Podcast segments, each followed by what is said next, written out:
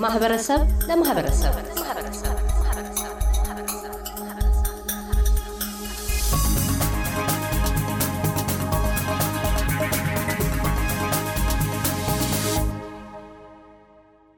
ብፁዕ አቡነ ሙሴ በኢትዮጵያ ኦርቶዶክስ ቤተ ክርስቲያን የምዕራብ አውስትራሊያ ሊቀ ጳጳስና የቅዱስ ሲኖዶስ አባል የዘንድሮውን የጥምቀት በዓል አስመልክተው ለእምነቱ ተከታዮች በሙሉ መልካም ምኞታቸውንና ሃይማኖታዊ አባታዊ መልእክታቸውን ያስተላልፋሉ።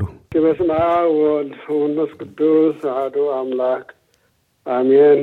አምላካችን እግዚአብሔር ያለፈውም በዓለ ልደቱ አክብረናልና በዚያውም ጠብቆ አሁን ደግሞ ለበዓለ ጥምቀቱ በሰላም ስላደረሰን የተመሰገነ ይሁን። መጀመሪያ ሁላችንም ኢትዮጵያውያን ኦርቶዶክስ ተዋሕዶ ቤተክርስቲያን እምነት ተከታዮች እና እንዲሁም ኤርትራውያን ኦርቶዶክሳውያን በድጋሚ እንግዲህ ለበዓለ ጥምቀቱም መድኃኒታችን ኢየሱስ ክርስቶስ እንኳን በሰላም አደረሳችሁ ደረሰን። አሐዱ ውእቱ እግዚአብሔር ወሀቲ ሃይማኖት ወሀቲ ጥምቀት ዋሃዱ እግዚአብሔር አብ ለኩሉ ዘላይ ለኩሉ ወእምኔሁ ኩሉ ወውእቱ ውስተ ኩሉ። ቅዱስ ጳውሎስ ኤፌሶን ምዕራፍ አራት ላይ ቁጥር አራት ላይ ያለው ነው።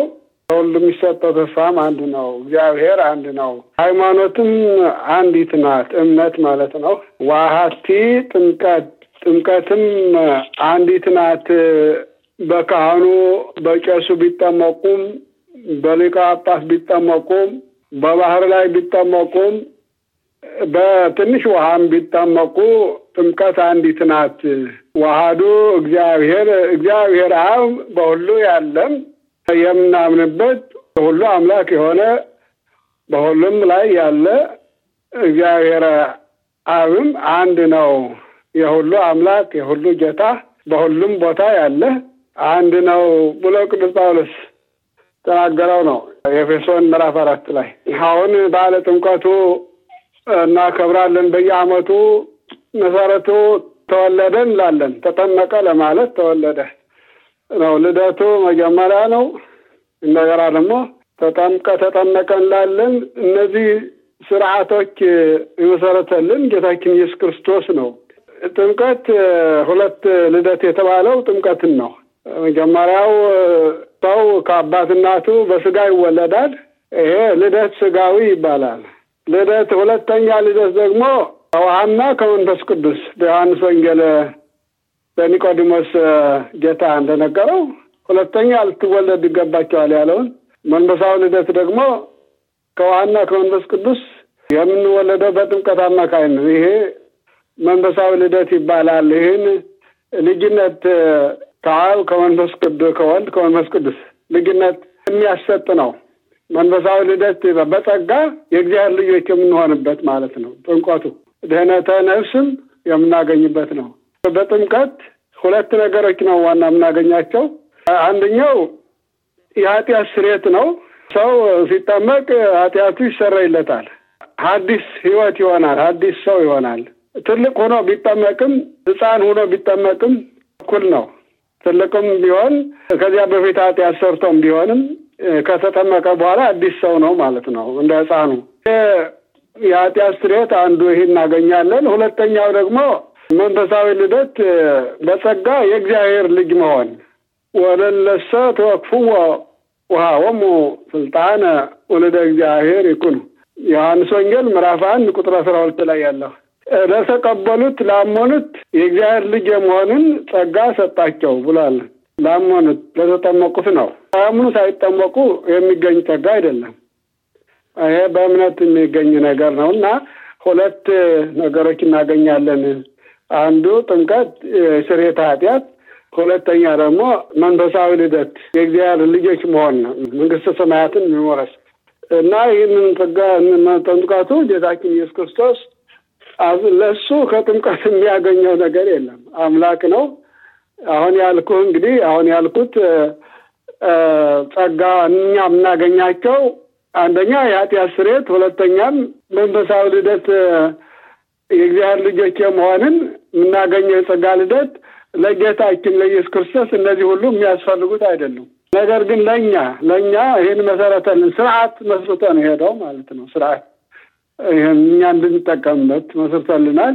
መታሰቢያ ነው። ዋና ጸጋ ያገኘንበት ስለሆነ የሁሉም የሁሉም የአማኝ በዓል ነው። የተወሰኑ ሰዎችም አይደለምና ይህን በየዓመቱ እናከብረዋለን። እንግዲህ ያው በኢትዮጵያ ሀገራችን እንደምታዩት በዕለት ነው አይቀየርም። እኛ ግን በህዝቡ ባለበት ሀገር ለስራ ምክንያት ወይም በማያመች የሆነች ስለሚያጋጥም እያሳለፍንም እናከብራለን። በእርግጥ ክርስቲያን መሆን ራሱ የተለየ ነው ከሌላ ስጋዊ አስተሳሰብ ማለት ነው። ክርስትና ህይወት አንደኛ መንፈሳዊ ህግ አለ፣ የሃይማኖት ህግ አለ። ወንድምህን ሰው ሁሉ ውደድ የሚለው አክብር የሚለው ሐሰተኛ አትሁን ሃይማኖታዊ ሁን የሚለው አለና የክርስትና ህይወት በዚህ አይነት የመሰረተ ስለሆነ እኛም ህዝባችን ጥሩ በፍቅር እንዲኖር፣ እንዲተባበር፣ እንዲከባበር ያስፈልጋል። የክርስትና ህይወት ልዩነት የለውም። ማንኛው ክርስቲያን ወንድምህ ነው። ማንኛው ክርስቲያን እህትህ ናት። ያ እንግዲህ ልዩነት በሌለው ነው። አንድ እግዚአብሔር፣ አንድ ክርስቶስ ኢየሱስ ክርስቶስ፣ አንድ ሃይማኖት፣ አንድ ጥምቀት ያለውም ለዚህ ነው።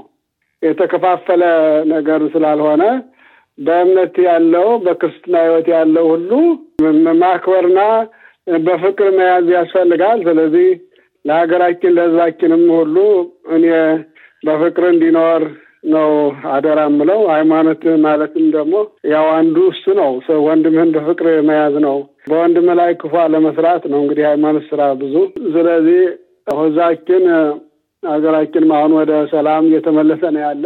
ድሮም ድሮ ተናግሬ አስፈላጊ አልነበረም። ነገር ግን እኛ የማናደርገው አቅም እንትን ስለሌለ ሆኗል። ስለዚህ አሁን ደግሞ ህዝባችን በአሁኑ ያለው በፍቅር መኖር እና በሃይማኖት መኖር ሰላሙን እንዲጠብቅ ነው አደራም ብለው። በተረፈ ለበዓሉም እንኳን በሰላም አደረሳችሁ። እግዚአብሔር ባርክልኝ፣ እግዚአብሔር ይስጥልኝ። ብፁዕ አቡነ ሙሴ በኢትዮጵያ ኦርቶዶክስ ቤተ ክርስቲያን የምዕራብ አውስትራሊያ ሊቀ ጳጳስና የቅዱስ ሲኖዶስ አባል፣ ስለ መልእክቱ እናመሰግናለን። እግዚአብሔር ባርክልኝ። አመሰግናለሁ።